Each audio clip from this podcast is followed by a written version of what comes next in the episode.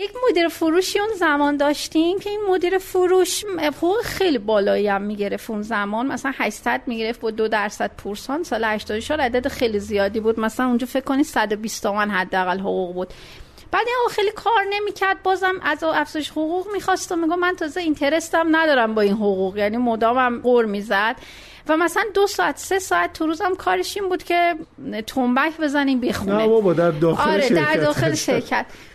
بعد منم همسرتون منم نمی‌رفتم اطلاع بدم. نه خب بالا بودن. و جالب اینه که شرکت کوزگر از کوزه شکست آب می‌خوره. نصبم نبود دور طبقه منم نمی‌رفتم بگم چینت ولی این باعث تحول تو خود من شد. احساس کردم چی بیش؟ چرا این می‌تونه مدیر فروش باشه؟ من الان پایین ترین فرد تو چارت سازمانی هم در حالی که فکر می‌کنم این قدم سریع رشد کردم. روزی که من اومدم نه اینقدر کامپیوتر بلد بودم نه زبان بلد بودم. سعید وقتی گفت این هم لازمته به همون محضی که وارد کسب و کار شدم احساس کردم یه سری ضعفایی دارم سری رفتم برای مهارت آموزش.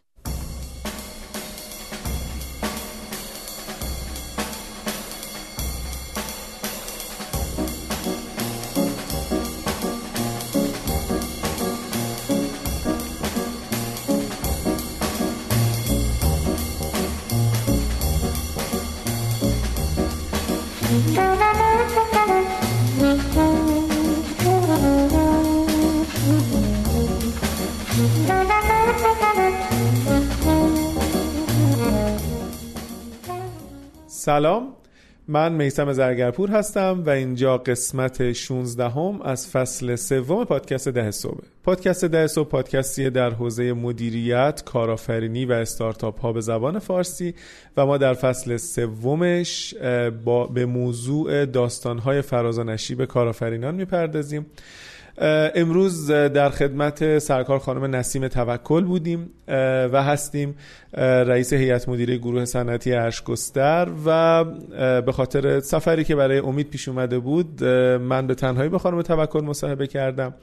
خانم توکل توی این مصاحبهشون توی این بخش اول از مصاحبهشون در مورد سالهای اولیه زندگیشون صحبت کردن. اینکه از یک شهر کوچک 20 هزار نفری چه شکلی درس خوندن چه شکلی رشد کردن داستان مهاجرتشون به تهران و البته ازدواجشون رو گفتن. اینکه چه شکلی از یک researcher ساده در شرکت عرش گستر اون موقع تبدیل شدن به مدیر فروش و تبدیل شدن به کسی که یکی از line های business ی جدی شرکت رو دستشونه و اینکه چه شکلی تونستند بزرگ بکنن این شرکت رو و لاقل این business line رو.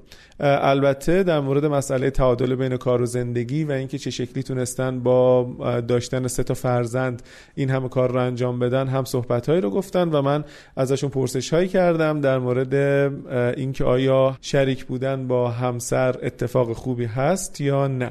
این قسمت رو که حتما بشنوید و بعد از شنیدن این قسمت هر جا که این قسمت رو شنیدید قسمت دومش رو هم هفته که هفته آینده منتشر میشه.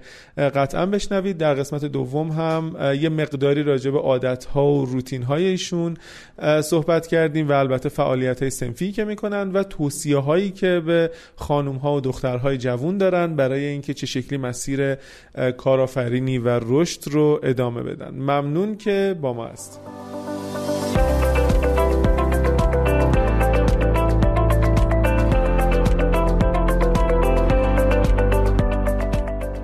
حامی این قسمت از پادکست ده صبح خونیاگره. شاید اگه ما موسیقی رو خوب میشناختیم و گوش می‌کردیم یا کمی دانش موسیقی داشتیم یا حتی اگه می‌تونستیم یک ساز رو بنوازیم آرامش بیشتری داشتیم روزمره هامون دوست داشتنی تر بود و حتی احتمالا راننده های بهتر و آرومتری بودیم.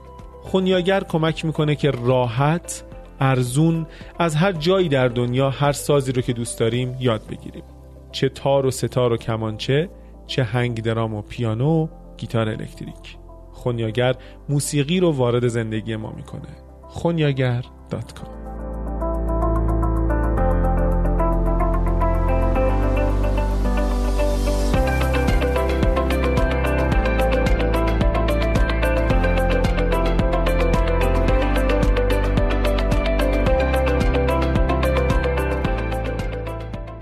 در خدمت خانم نسیم توکل هستیم رئیس هیئت مدیره شرکت محترم ارشگستر خانم توکل سلام. مرسی که دعوت ما رو پذیرفتید برای حضور در پادکست ده صبح.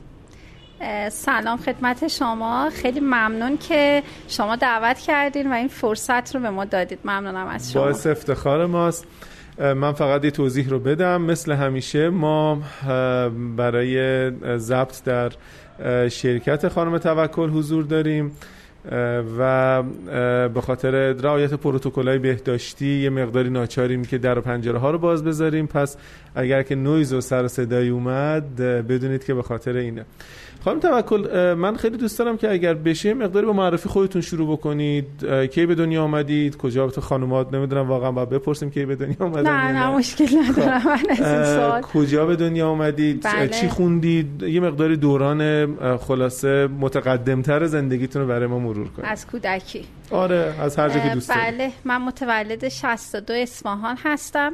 و البته پس هم شهری بله ما برای میمه اصفهان 100 بله. کیلومتر بالا بله. ولی اصفهان به دنیا اومدم پدرم نیرو هوایی بودن اصفهان و تا 9 سالگی اصفهان بودیم بعد از اون مثل خودم خیلی اهل ریسک بودن و کار دولتی دوست نداشتن خودشونو باز خرید کردن و سمت کار صنعت و معدن اومدن. چقدر جالب. و کارشون دور شد از اصفهان. برای 9 سالگی ما مهاجرت کردیم برگشتیم به زادگاه اصلی مادر پدرم میمه که تا 18 سالگی هم من شهرستان بودم. که البته خیلی از اتفاقات بزرگ زندگی و تجربات خوب مستقل بودنم و از این دارم که شاید خیلی فکر می‌کنن شهرستان زندگی کردن این امکانات رو نداره ولی احساس می‌کنم که نسبت به خیلی از همدورای خودم تو محیط های شهرنشین خیلی چیز اتفاقا تجربه خیلی خوبی داشت برا اصلا مدل زندگی کردن با بعد از اون که بعد 18 سالگی اومدم اصفهان خیلی فرق می‌کرد. خیلی شهر بزرگی نیست. من همیشه از نه نه بله شهر بزرگی نیست. کمتر از 20 هزار نفر جمعیت داره. به این دلیل که بین مسیر اصفهان و تهرانه مهاجر خیلی زیاد داره. یعنی بی الان که دیگه اکثرا سن بالاها موندن اونجا و هر کس که دیگه مثلا تحصیلاتی داشته و خودش شغلش اومده بیرون بلایی که اکثرا سرش بسیار شهرستان و تو اینان اومده و اتفاقی هم نیفتاد که موجت معکوس ایجاد بشه. و بله جمعیتش کمه. بعد مامانم هم معلم بودن. و نهایت که 18 سالم شد و دانشگاه اصفهان قبول شدم که برگشتم اصفهان. 5 سال دانشگاه؟ یک رشته بی ربط کامل به شغلم کامل به علاقم. رشته زمین شناسی اسمشم که میگم تو کلا عالم عوض میشه خودم نمی‌دونم. ببینید چون توی ایران شما گاهن علاقه برات انتخاب نمی‌کنه. اگر که بتونی اون رتبه خیلی خوبی که بخوای انتخاب بکنی که به علاقت بخوره رو موقع آزادی میگی که من الان یه رتبه هم رتبه شد که اونی که علاقه دارم و حالا می‌خواد یه رتبه بالا بخواد اون رشته می‌خواد رتبه پایین بخواد انتخاب می‌کنی. ولی اگه مثل من باشی که یهو یه سر کنکور بشینی و ببینی که انقدر استرس داری که دست و پات میلرزه و دیگه سالا جلو را میرن تنها رشته ای که عملا تیکاشو می‌زنی بدون استرس برای اینکه دوستش نداری زمین شناسیه بعد یهو می‌بینی بالاترین درصد همون شد که بدون استرس داری تیکاشو می‌زنی. بعد دوباره می‌رسی به اینکه انقدر ریسک پذیری نداری و انقدر نگران سال بعد هستی که میگی به امید خدا برم و خانواده هم میگه اگر خیلی هنر داری برو و اینو دکتراشو بخون. پس شما که الان خودتون آدم ریسک پذیری می‌دونید اتفاقا تو شروع خیلی ریسک پذیر نبود. ترس داشتم استرس داشتم و شما وقتی مامان معلم دارین یه نگرانی خاصی هم بله، بابتش بله دارین. مادرم معلم ببینید مامان معلم البته نمی‌دونم دوست ندارم شب بگم مامان معلم من با هر کی مامان معلم خاطر مشابه داره از اینکه شما باید تو همه چی بهترین باشی. بعد ما در شخصی هم البته این بله در شخصی و هم بهترین از این دیگه بهترین بودن همه چی بوده ها. نمی‌دونم از حفظیاتت شعرخوانیت از مسابقات علمی دیگه تو درس من بگم که مثلا معدلم تا پیش دانشگاهی هم نزدیک 20 بود. مثلا 19 و 50 خورده ای می اومد یا 19 و مثلا 90 خورده ای رو کنکورم و همه هم انتظار داشتن که من مثلا پزشکی قبول شم. و خودم هم قافلگیر شدم از این رتبه خیلی بعدم. بعد وای میستادم برای سال دیگه ولی استرس این داشتم که تو این یک ساله چیکار کنم؟ مامان اما که دیگه نمی از پشت در باید به من قضا بده. و دیگه اصلا از اتاق بیرون نیام استرس این بهم گفتش که برو و یه محیط جدیدی رو تست کن و خود مامانم هم همیشه چون خودش معلم بود دوست داشت که من برم توی یکی از این رشته علوم پایه و حالا مثلا بشم استاد دانشگاه. یعنی من هول داد مسیری که خودش دوست داشت. دکترا بگیرین ولی تا آره. لیسانس بیشتر پیش بله نه دکترا گرفتن. که من از هفته اول احساس کردم که من چرا باید اینقدر اسم حفظ کنم؟ اصلا متوجه نمی شدم اینقدر اسم فو بعد فکر کنید که سر درس دیرین شناسی توی دو ترم آ... نمی رفتم امتحان بدم. یه ترم رفتم امتحان بدم ترم بعدی رفتم برگه ترم ترم سوم استاد به من می‌گفت تو چرا این شکلی هستی؟ چه اخلاق عجیب غریبی من داشتم. برای اینکه می‌گفتم شما باید به من می‌گفت من تال دانشجو اینجوری نداشتم تو سی سال. گفتم منو باید توجیه کنی چرا باید اسم هزار تا فسیل حفظ کنم. من باید بفهمم که اینا به چه دردی می‌خورن و اصلا کتاب باز باشه من تحلیلش کنم. نمی‌فهمم باید چرا حفظ کنم. و فکر کنید از ترم یک من برگ انصراف دستم بود. واقعا دستم بود. یعنی به سمت آموزش که می‌رفتم می‌گفت دوباره برگ انصراف تو آوردی. برگ انصراف میرم می‌رفتم پشت میزش دوباره میترسیدم. از تغییر و از اینکه او اوضاع بدتر نشه. چون دیده بودم اقوامی که مثلا رفته بودن سال بعد اوضاعشون بدتر شده بود اصلا به افسردگی رسیده بودن و بعد ماهام که عادت کرده بودیم کمالگرا رشد پیدا بکنیم. تو همه چی می‌دونستیم که اصلا بعدش اصلا ممکنه اگر بدتر بشه به همینم هم نرسیم اصلا رفته تو فاز افسردگی. آدمای کمالگرا هم شکلی هستن. نهایت این که خب من لیسانس هم گرفتم و تمام این چهار سال پنج سالم با یک به قول معروف ناامیدی خیلی زیادی که من مهمترین نقطه عطف زندگی ما از دست دادم. و احساس هم هنوزم احساس می‌کنم که یکی از بزرگترین نقطه عطف زندگی تو ایران انتخاب رشته دانشگاهی. تو قشنگ مسیر زندگی تو بهت داره بعد میگه. از مسیر ازدواجت زندگیت همه چی تو این رشته دانشگاهی انگار داره تعیین می‌کنه برات. تا اینکه خودت مسیرت انتخاب بکنی خیلی تاثیر گذاره برات. و ما که فکر می‌کنیم همه چی درسه. یعنی تا اون زمان که فکر می‌کنی همه چی درسه این اتفاق میفته تا اینکه من سال 84 ازدواج کردم و خب فکر می‌کنم مدلمونم که خب میگین همشهری هستین. تو اسوان فکر کنم که دو تا نفر آخری از همکلاسی ها بودیم که ازدواج کردیم سال آخری همه بچه هم داشتن مثل الان نبود. که تهران هم هستیم ممکن تا چل سالگی هم خیلی خانم ما اصلا بله. ضرورت ندارن یا براشون پیشنهاد ازدواج کنن. 24 سالگی من ازدواج کردم اومدیم تهران. هم من وقتی اومدم تهران دیدم که خب اصلا می‌خوام فوق لیسانسم بگم چه رشته یا دوست دارم؟ یعنی اصلا بی هدفی محض و و جالبه به شما فید دوباره برگردم تهران بودن. بله همسم تهران بودن یه چی هم بزنم به عقب که مثلا فرض کنید تو سال اول دوم همین کمالگرایی که شما تو همه رشته ها خوبی من دوست دارم این همیشه بگم چون آدم مثل خودم خیلی زیاد دیدم. تو همسن آدم 15 16 سالم دورم خیلی زیاد دادم مثل منم. برام تاکید دارم اینو بگم چون بر خیلی آشناس شاید بر به دردشون بخوره. 15 16 سالگی هیچ کس به من کمک نکرد برو ریاضی یا برو تجربی یا برو انسانی بخاطر اینکه تو همش بیستی خب کدومو باید بری؟ خب بعد تو شما شهرستان که زندگی می‌کنین و تو اون دوره ای که من ورودی 80 هستم کل مدرسه و خانواده و فامیل به شما میگن که شن اجتماعی پزشکی. دوروری هم زیاد داری. اقوامی که تحصیل کردن پزشکیان. اصلا تفسط شن متفاوت شن اجتماعی. بعد از اون وقتی میگی رشتهایی مثل مدیریت بازرگانی تو ده هشتاد قشنگ تو مدرسه و معلم و مشابه میگن تنبلا میرن این رشته ها رو می‌خونن با این افکار. بعد تو اسم می‌کنی رشته ها رو دوست داری. میگن علوم انسانی تنبلا میرن علوم انسانی. من دارم وضعیت بله، شرط خودمون اون موقع رو میگم و تو شهرستان. یعنی شما مجبوری بری یه جاهایی که دست خودت نیست. یا برمیگم یا برمیگردن این مسئله رو میگن که رشته فلسفه مثلا رشته علوم انسانی رشته جامعه شناسی اصلا اینا معنی و مفهوم نداشت کامل. بنابراین ناخداگاه سوقت میدن به یه مسیری که حالا فکر کنی تو این مسیر موفق نشی چه بلایی سرت میاد تو بی هدفی و اینکه هیچ آینده ترسیم نمی‌کنی. اگر هم دختر باشی که حالا یا باید بری معلم بشی یا خاندار یا هیچ دوباره هیچ آینده خودت هم بر خود ترسیم نکرد. یعنی اصلا من فکر می‌کنم تا اون 22 سالگی من هیچ چشم اندازی بر خودم نداشتم. خیلی راحت بگم که همیشه هم گفتم خانم‌ها تو کشور یکی از بزرگترین مشکلاتشون اینه که چشم انداز ندارن. آقایون چون حس می‌کنن یه زمانی سرپرست خانواده میشن درآمد خانواده باشونه خیلی از عقبتر به چشم اندازشون فکر می‌کنن به آیندهشون فکر می‌کنن یه دوراندیشیایی دارن. ولی حداقل دخترای زمان ما من یادم میاد تو دبیرستان دانشگاه هیچ موقع نشسته بودیم فکر کنیم ده سال دیگه پنج سال دیگه شغلمون کارمون قرار چه ارزش ایجاد کنیم. اصلا این چیزا معنی و مفهوم نداشت فقط زمان میگذره. این به خاطر این بود که مثلا توی شهر کوچیک بودیم یا مثلا اگر دانشگاه بودم اصفهان هم همین بود. من یه آدمی هستم که خیلی شبکه سازی قوی داره یعنی به جرئت می‌تونم بگم کسی نبود تو خوابگاه یا کسی که یا توی گروهمون که من باش دوست نباشم و صمیمی نباشم نخوام باش حرف بزنم. واقعا خانمای یعنی پسرا شاید می‌گفتن من می‌خوام فوق لیسانس بخونم برم فلانجا کار کنم یه چنین اتفاقی بیفته یا حتی به جلوتر بگه می‌خوام برم خارج با اینا. ولی کمتر می‌شد.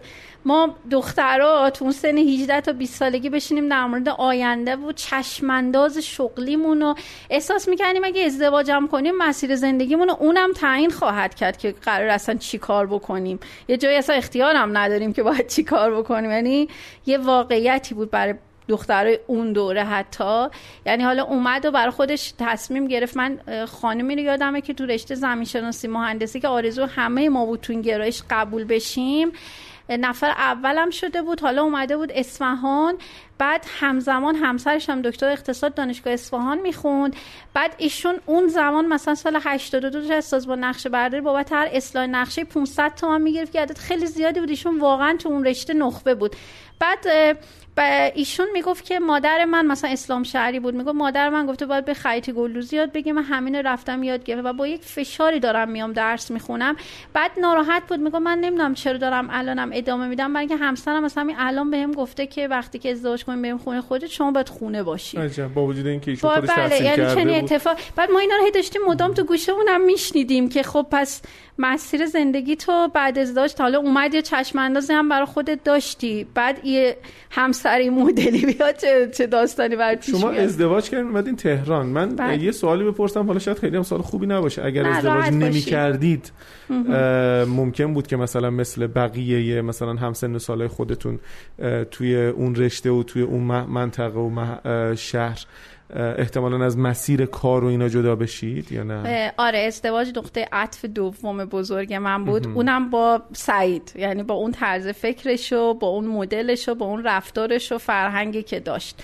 نقطه دوم من بود اتفاق بزرگترین تغییر زندگی من همراهی با ایشون شد. حالا این شریک بودن با ایشون شد. آشنا شدن با ایشون شد و نهایتا این از بعد ازدواج دارم میگم چون ما با هم همراه شدیم شریک شدیم و با هم دوست بودیم. این خیلی بیشتر. چون شما ممکنه ازدواج هم بکنی با همسر دوست نباشی شریک نباشی همراه نباشی. این به معنی اینکه اون ازدواج باعث میشه نبود. چون مسیر زندگی ما همراهی با ایشون کامل عوض کرد. زمانی که ازدواج کردن اشکستر وجود داشت؟ بله او اشکستر وجود نداشت. اشکستر کوشا وجود داشت. یه شرکت دیگه وجود داشت. می‌کرد؟ همسر من دوربین مدار بسته وارد می‌کرد و توضیح می‌کردن.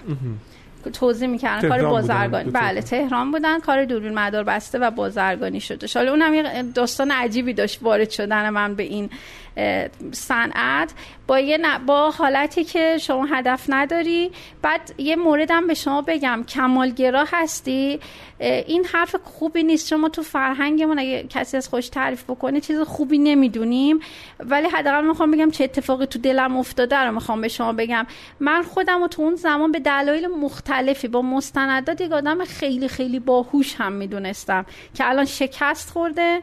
مسیرش گفت و خودم رو همیشه هم یه کسی که ممکنه خیلی رشد بکنه و خیلی خاص بشه از بچگی میدم. این که میگم چشم انداز با این فرق داره با این رویای با این رویایی که داری که همیشه خودم یه فرد خیلی خاص می‌دیدم و یه مسیری رو برای خودم چیده بودم که مثلا من خیلی خواستم مثلا من خیلی باهوشم نه رو توهم و رو مثلا اتفاقی که میافتاد. کلاسی که دهش بودین دقیقا دقیقا. بعد خب حالا این باید چی کار بکنه؟ چون تو هر کاری هم جل جلوتر بودم. تو هر کاری تو هر اقدامی هم همیشه پیشرو بودم. خیلی اهل ایده و خلاقیت و رهبری هم اصلا کلا دیگه ذات هم بود. و فکر می‌کنم یه مامان معلم و یه پدر ریسک خیلی ریسک پذیری که از دولت رها شد و حالا اومده بود تو کار تولید و صنعت و معدن خیلی کمک کرده بود به این روحیه من هم. و البته یه عالم تضاد.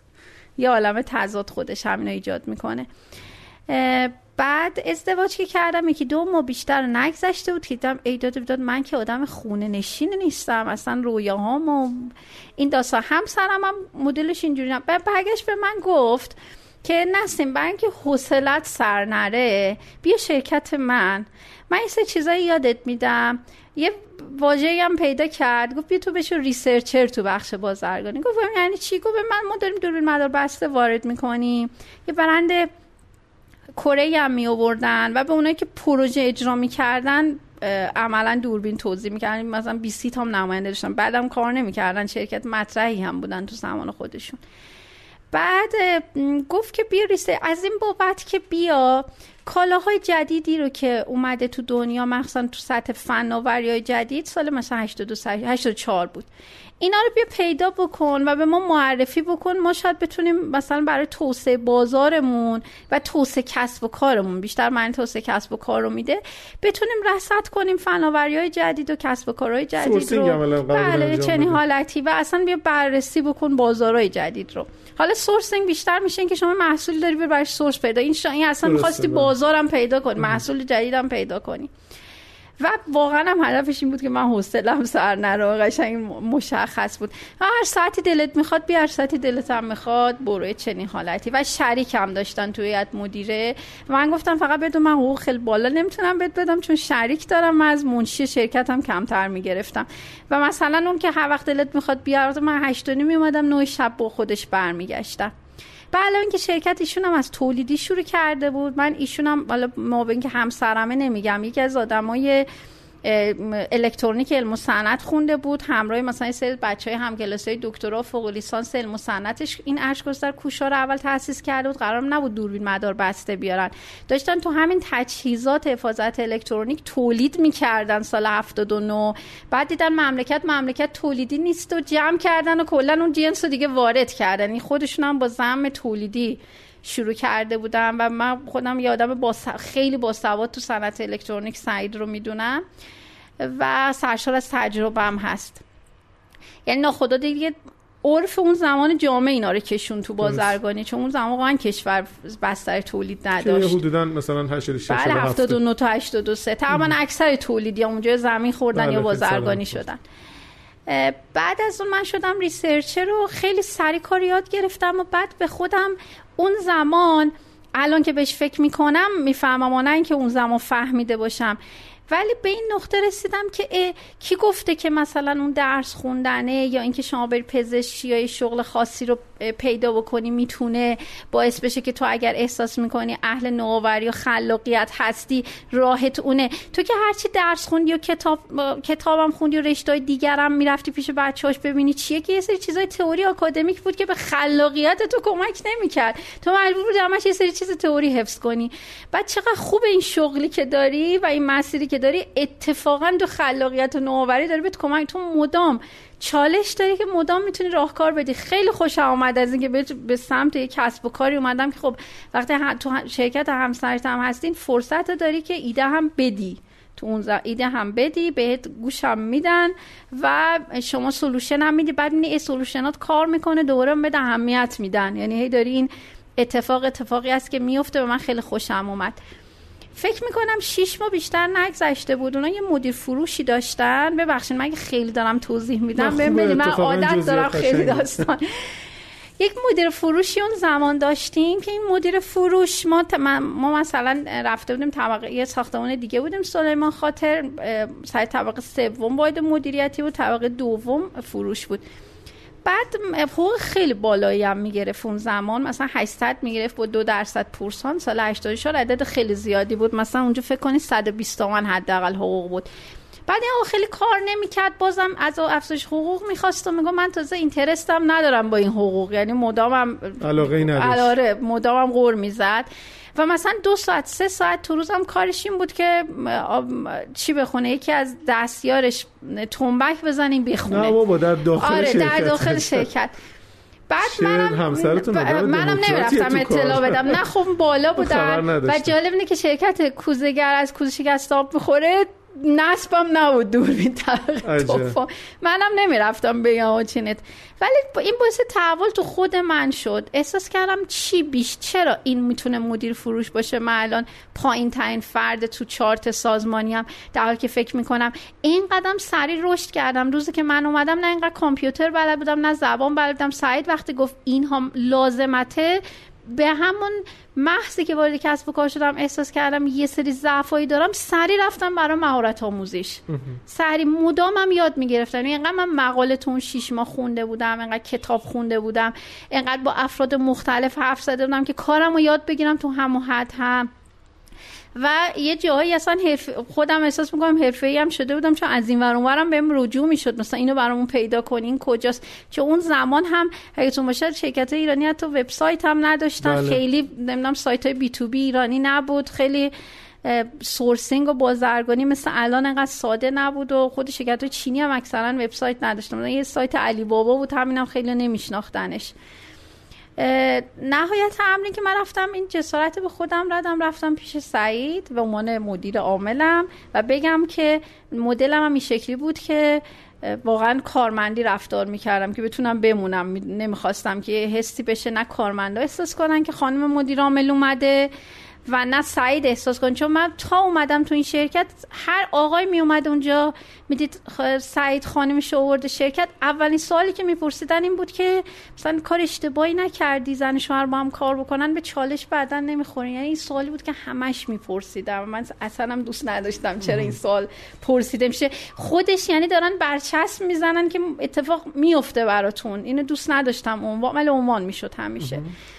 برای من این جسارت بخ... برای من یادم گرفتم که برای من سطح خودتو حفظ کن. نری تو اون حد که این برچسب بگیره که چالش ایجاد می‌کنه.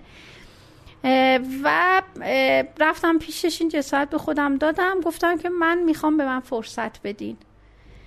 و نمی‌دونم سعید به خاطر اینکه همسرم بود به خاطر اینکه کارامو دیده بود که خودش میگه هیچ وقت من به خاطر اینکه همسر بودیم فرصت رو بهت ندادم. چون تو این شیش ماه خیلی عالی بودیم فرصت رو بهت دادم.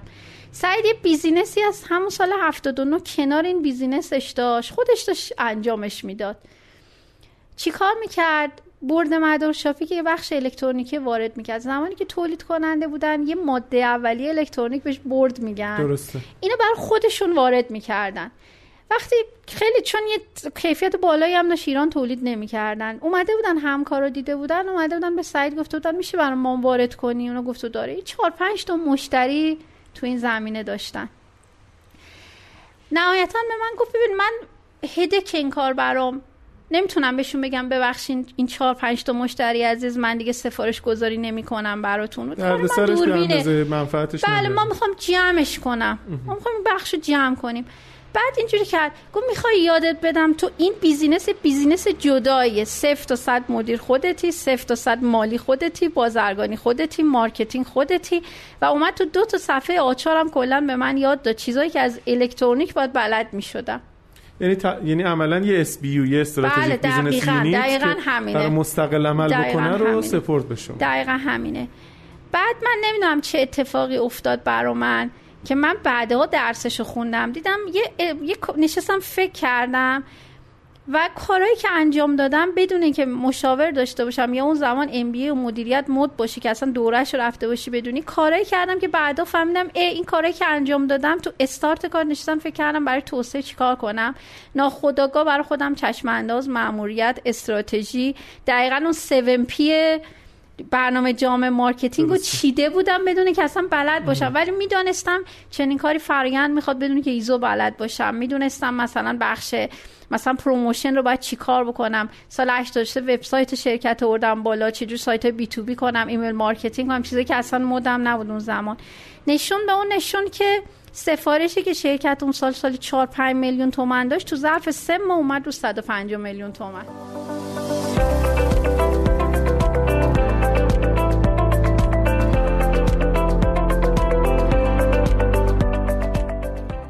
حامی این قسمت از پادکست ده صبح نوباره.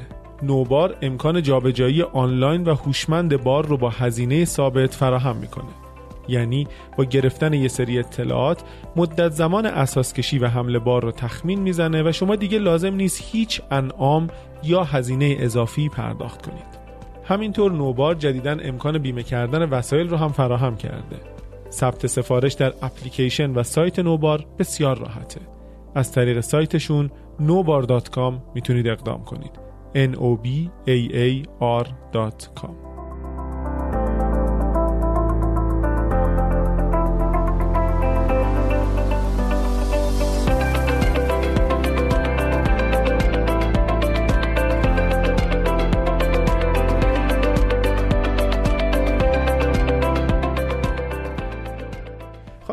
قبل از اینکه این اس رو ادامه بدیم که فکر می‌کنم خیلی داستان جذابیه من دوست دارم یه سوالی ازتون بپرسم که اتفاقا ما در قسمت فکر می‌کنم چهاردهم فصل سه از مهدی صادق پور پرسیدیم. مهدی هم همکار بوده با همسرش. می‌تونید بگین که توی حالا الان بعد از این همه سالی که شما همکار و همراه و شریک و دوست بودین با همسرتون خوب بوده نبوده چه منفعتی داشته چه عیبهایی داشته. اگر که مثلا برگردین به همون اواسط دهه 80 باز مجدد این همکاری رو انتخاب می‌کنید یا مثلا ترجیح می‌دید که به یه شکل دیگه باشه یا درسته. چه سوال خوب پرسین چون مرش داستانه دارم در مورد همین قضیه. من سال 92 93 که وارد انجمن زنان شدم. انجمن زن کار بله. یکی از دوستان من اونجا به من گفت که آره پیش یکی دو نفر بودیم از مثل که صحبت هایی که ممکن بعض خانمای آقایون بشینن بگن که مثلا نسیم تو شرکت شوهرش هست که اصل بیزینس مال شوهرشه. مثل خیلی چون این واقعیت داره ها. خیلی خانم هستن که فقط اسمشون تو لیست هیئت مدیریت شما مسئولیت محدود یکی رو می‌خوای اسمتون ده. اصلا شهرک های صنعتی هستن که خانم هم هستن زنگ بزنی تو خونه است اصلا روش هم خبر نداره تو کارخونه داره چه اتفاق. اینا خیلی زیادن. خب من چون وقتم زیاد میذاشتم اصلا من چون مدیریت زمانم خیلی عجیب غریبه و تو روز خیلی کار انجام میدم همیشه به من میگن کی وقت می‌کنی تو شبکه ها باشی؟ وقت می‌کنی تو کی وقت می‌کنی؟ کار کنی؟ در که می‌دونم به اندازه همه کار کردم برای بقیه هم وقت می‌ذارم. حالا نهایتا به من گفتن که آقا این این باعث شد که یه حس خیلی بدی به من دست بده. چون من می‌دونستم که این تیکه از business رو من دارم پیش می‌برم و حالا اتفاقاتی که افتاد اون business چقدر توسعه پیدا کرده الان تبدیل شده به گروه صنعتی بماند. بعد اون شرکت یه نفره شد چقدر بماند.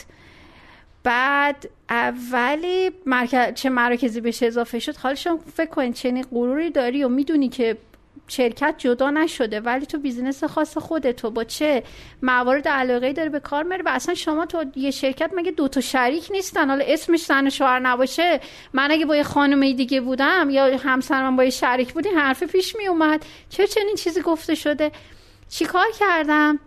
بدترین تجربه زندگیمو کردم. به شوهرم گفتم خدافظ شما در یک چه است... اینی هم شد. فرزند سومم که به دنیا اومد یه فرصت خوبی شد. یه نه ماهی من شرکت دورکار بودم یه مقدار دور شدم از فضای کاری سپردم یه سری کارامو به بعضی از همکارام. بیشتر مدیریت سیستم انجام می‌دادم. نهایت این که اومدم و یه مؤسسه جدید ثبت کردم.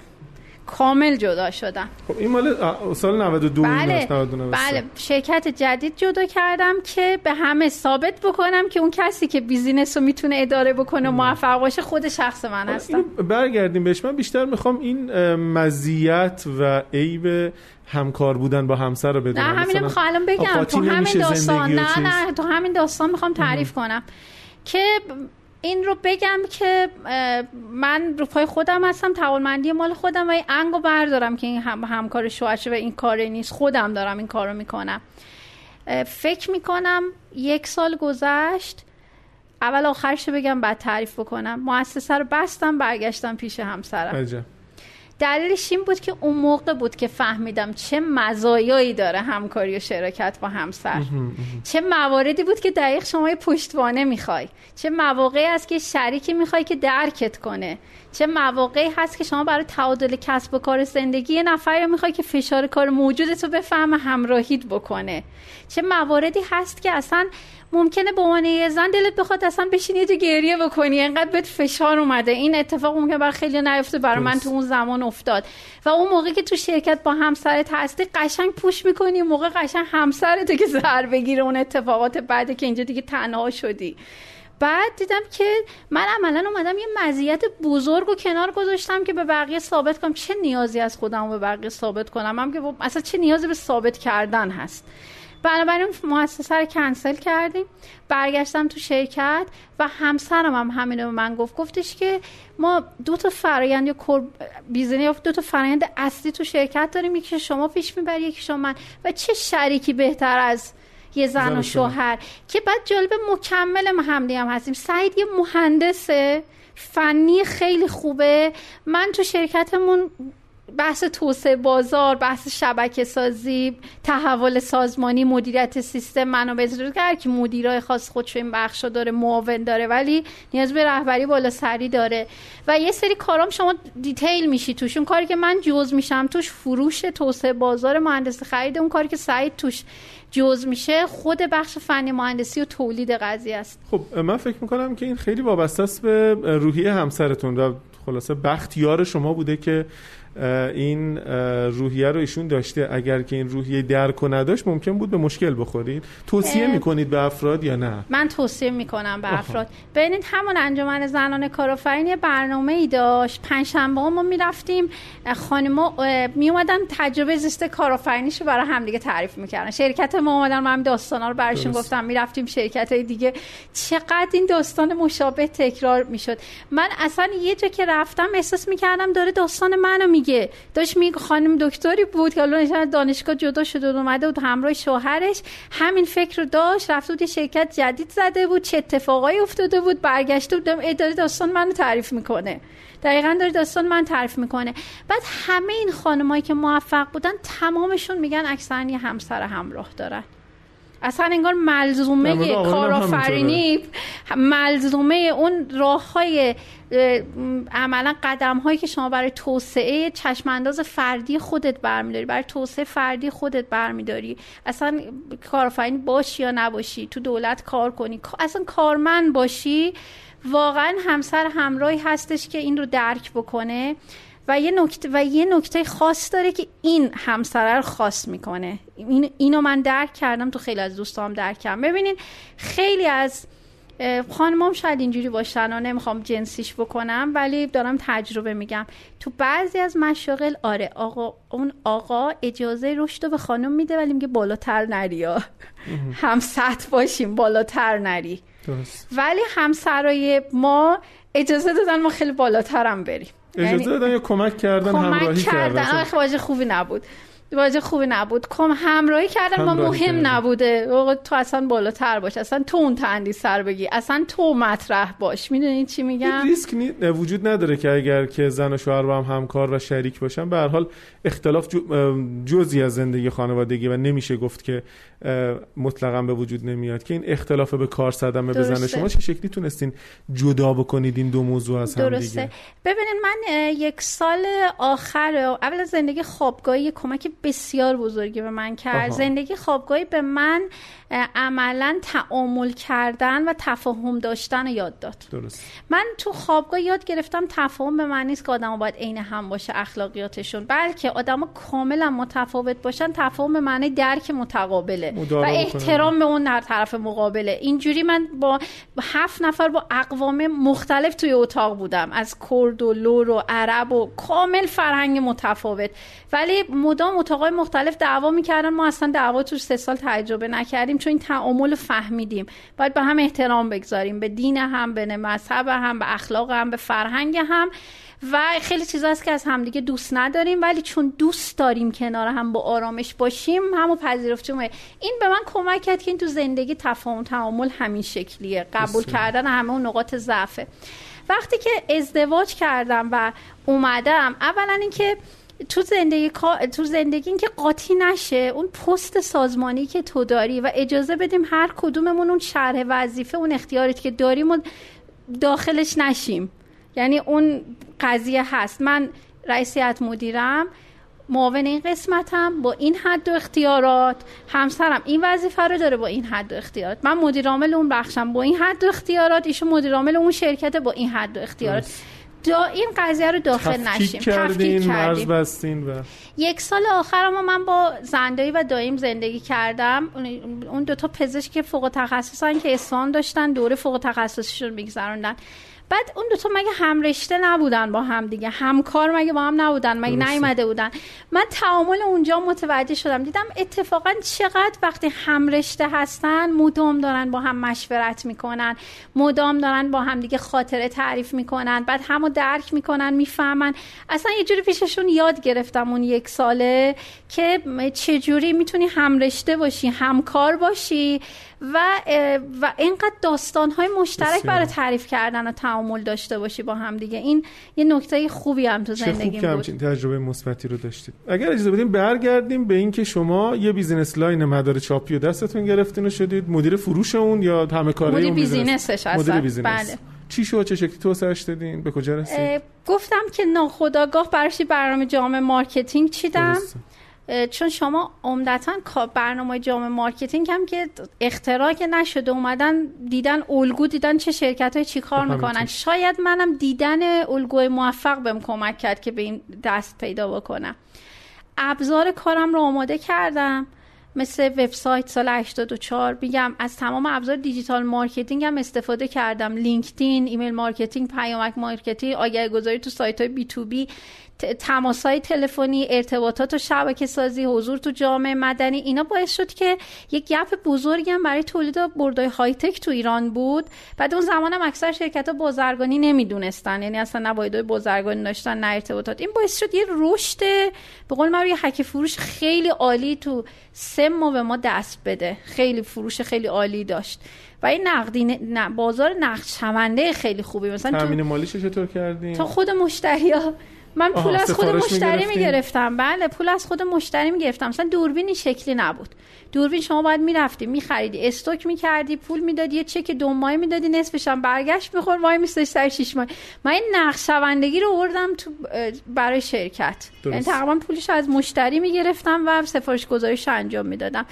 و نهایت این که اول با درصد درصدهای بیشتر بعد که شرکت سرمایهش اضافه شد رو حساب دیگه درصد پیش های کمتری گرفتم. دیگه داشتیم سرمایه که خودمون اون پیش پرداختا رو هم انجام بدیم. فرزند اولتون به دنیا آمده بود؟ سه سال بعد ازدواجمون اولی و دومی دو قلو بودن به دنیا آمدن بله. سخت بوده که پس شما یه همچین کاری با وجود یه خلاصه دو قلو انجام دادین. من چون خودم دو قلو دارم می‌دونم چقدر درد سر داره. من کل تایفه کمک گرفتم من بچه داری کنم. به اسپانیا داری کردی. بله. کل از کل تایفه و خانواده و فامیل و هر فامیلی که تهران داشتم و نمی‌دونم مامان و مادر شوهر و خاله و اما همه رو کمک گرفتم من که من سر کار برم. نهایتا بچه داری هم بکنم مامان خوبی هم باشم از همم هم کمک بگیرم. اون حساسیت هم نداشته باشم که کسی دور بچم نباشه این کارو نگه اونو بهش نگه. کماکان هشت صبح می شب بله بله. بله. سخت نبود برای بچه ها تا کوچیک بودن نه ولی الان تقریبا دارن منو می‌کشن رو این قضیه. دیگه اعتراض دارن. فرق کرد. اون موقع من دنبال این بودم که پیششون باشه نگهشون داره.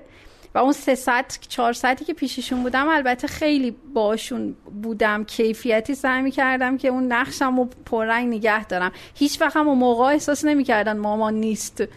ولی وقتی سنی بزرگتر شدن دیگه میگن فقط مامان. هیچی دیگه اون جای مامان براشون نمی‌گیره. پس شما در حالی این کار رو انجام دادید که یه دوقلو هم تو خونه داشت بله دوقلو اون موقع ادامه تحصیل رو داده بودین یا من دقیقا ادامه تحصیل دوم. من یه دوره ای آی من یه حس افسردگی بهم دست داد. رفتم پیش روانشناس من پیش روانشناس مشاور گرفتن. خیلی دوست دارم برای هر سوالی هم میرم. گفتم که نمی‌دونم چرا اینجوری هم برگشت گفتش که تو خیلی کمالگرا هستی. چه رویایی داشتی؟ نشستم برای خودم کاغذ کردم. بعد گفت ببین تو این دکترا گرفتن و پزشک شدن ته مغزت مونده.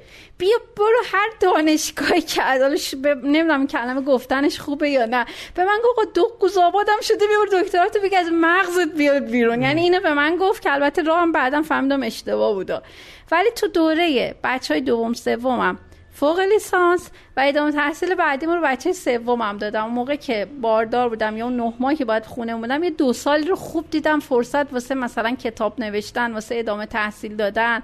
یه حالتی دورکار بودم دیگه. نمی‌تونستم اصل قضیه رو با دیتیلاش بیام شرکت انجام بدم و بهترین فرصت چی خوندین در دوره ارشد دکتر من همون رشته هایی که توی دوست داشتم لیسانس بخونم به هم گفتن که تنبلا میرن و اصلا این رشته چیه؟ بعدا دیدم مثلا طرف فوق لیسانس برق شریف داره داره میره ام بی ای بخونه. و احساس کردم که باید برم اون دوره رو بگذرونم به کارم کمک کنه. بعدها و حتی وقتی رفتم اسم دانشگاه رو نمی‌برم ولی شب رفتم دانشگاه تا دکتر رفتم احساس کردم ای من چرا سواد کافی وافی ندارم؟ فکر می‌کردم الان بهتر کنم از هیت مهارتی و تخصص. بعد گفتم نه باید برم یکی از این دانشگاه های تراز اول. با اجازهتون دوباره فوق لیسانس یه رشته دیگه کارآفرینی دارم. اولین دانشگاه کشور قبول شدم تو رتبه. اونجام رفتم دیدم نه این سواده رفتی به دانشگاه بوده نداره. تو دونم بوده. بعد فهمیدم که اون چیزی که من می‌خوام و الان به دردم می‌خوره مهارت هست. تخصص تجربه هر دارم حین کار یاد می‌گیرم. مهارت دوره می‌خواد مهارت تجربه می‌خواد. این چیزایی که شما آکادمیک یاد می‌گیری نهایتا بیاد باید تبدیل به مهارت شه بیاریش تو کار ازش استفاده کنی. من وقتی میام تو کار همین الانم انقدر تئوری بلدم چیزایی که دانشگاه گفتن. بعد میشینیم مثلا تو جلساتی که مدیرای شرکت هستیم مثلا بلد نیستم اونا رو بعد به کار بگیرم. ولی تجربه شهودی من یا دورایی که سعی می‌کنم خیلی زیاد برم دوره های آموزی کورس های آموزشی که سه ماه شیش ماهه اونا خیلی کمک کننده است. بعد جالب شما بگم خیلی وقتا درساش هم کمک کننده نیست. اون مدیرایی که سر کلاس میان دانش پذیرا میشینید شبکه سازی می‌کنید تجربه هاشون رو میگن یه وقتی اونا خیلی کمک کننده تره. خیلی خیلی یادگیری بهتری داره. خب برگردیم به این business line برد چاپی شما. به کجا رسیدین؟ چه شکلی رشد کرد؟ هنوز هست؟ نیست؟ درسته. دیدین تو بعضی از فیلم ها میان اول یه تیکه وسط فیلم یا آخر فیلم ها میگن جذاب باشه بعد میرن سراغ بله، اولش. بله. منم تو تعریفات هم اینو دوست دارم. آخرش رو به شما بگم بعد بهم تعریف کنم. آخرش اینه که الان ما یه گروه صنعتی داریم. اصلا سعید که اون business line دوربین رو تعطیل کرد اینقدر این وسعت پیدا کرد. یه گروه صنعتی مجموعی از شرکت ها زیر مجموعش هستن. هر برد که چه کنم خدمات اومد طراحی مهندسی بهش اضافه شد مهندسی معکوس بهش اضافه شد تولید محصولات و ساب سیستم های سفارشی بهش اضافه شد آزمایشگاه قربالگری بهش اضافه شد مونتاژ بهش اضافه شد. هر کدوم تخصصی رفتن تو لاین خودشون و مدیرای خودشونو دارن. اینقدر توسعه پیدا کرد. عملا هم بازار از ما خواست که ما کم کم رو این قدم برداریم. گفت تو فقط تامین می‌کنی طراحیش طراحی می‌کنی چرا تولیدش رو کمک هم نمی‌کنی؟ اینو برام تامین می‌کنی چرا آره تامین می‌کنی بیا تو حالا که داری تامین کنی چه تولید نمی‌کنی به هم بدی؟ بنابراین ما امروز یه شرکت عملا شرکتی هستیم که خدمات دانش محور داره به شرکت های فناور ارائه میده. به مدل شرکت ما تو جهان میگن EMS company. شرکتانی که خدمات تولید و ساخت به دیگر تولید کنندگان میدن. ایش engineering امش بله manufacturing service داستان شکلی که شما محصولی برای خودت نداری. بلکه داری یک محصول یا بخشی از یک محصول رو برای دیگر تولید کنندگان تولید می‌کنی. تولید کننده محصول آ رو داره میگه بی رو من براش خط ندارم تو برام تولید کن. همون بحث تولید بدون کارخونه. یا اینکه میگه آ من هزار تا می‌تونم تولید کنم الان دو هزار تا می‌خوام هزار تا دیگه تو تولید کن. یا میگه اصلا من یه محصولی می‌خوام تولید کننده نیست بازرگان بوده. میگه این محصول اصلا طراحیشو ندارم. بیا طراحی کن تولید کن بهم بده من بفروشم. این کارهایی هست که ما داریم انجام میدیم. خط تولید دارین شما؟ بله خط تولید داریم. و همه این اتفاقات در شرایطی افتاده که خانم نسیم توکل دانش الکترونیک هم نداره. نداشته.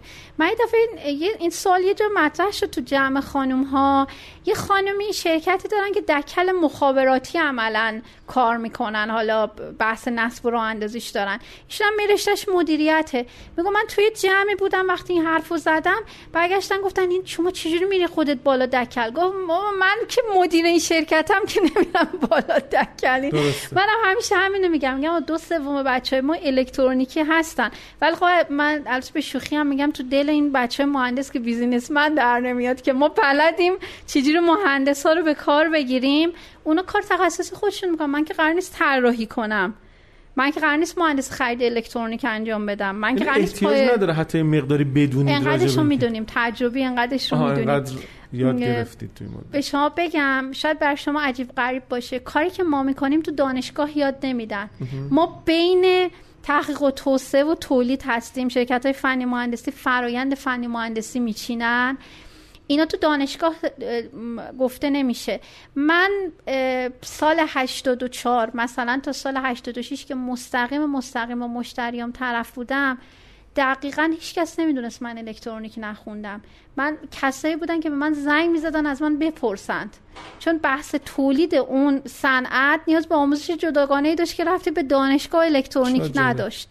من با کارخونه طرف بودم document میخوندم استانداردها رو میخوندم زنگ می‌زدم آقا این استاندارد چجوری می‌تونیم طبق IPC این کارو بکن. دیگه تجربی بود. دورم خیلی رفتیم تخصصی. اونقدر که تو حوزه مدیریت و توسعه بازار رو به درد من بخوره می‌دونم. و من کار تولید نمی‌کنم. تو جلسات میریم. من عمدتا رهبر جلسه مدیریت جلسه تحلیلگر مذاکرات انجام میدیم مذاکره می‌کنیم. تخصصی فنی شد معاون فنی مهندسی میاد. تخصصی شد مدیر تحقیق توسعه میاد. میاد صحبت خودشون انجام میدن. خیلی عالی. من خیلی تشکر می‌کنم. بسیار به نظر خودم که جذاب بود. این به پایان قسمت اول مصاحبمون رسیدیم با خانم توکل. در قسمت دوم هم یه مقدار راجع به فعالیت سنفی خانم توکل صحبت می‌کنیم هم یه مقدار راجع به عادت ها و روتین هاشون و البته اینکه در ادامه این مسیری که گفتن چه, شکلی طی شد و می‌دونم که حداقل یه دونه حالا نگم چند تا مثلا شکست و مشکل جدی هم داشتین و راجع به مشکلات جدی صحبت می‌کنیم. ممنون فعلا خدا نگهدار.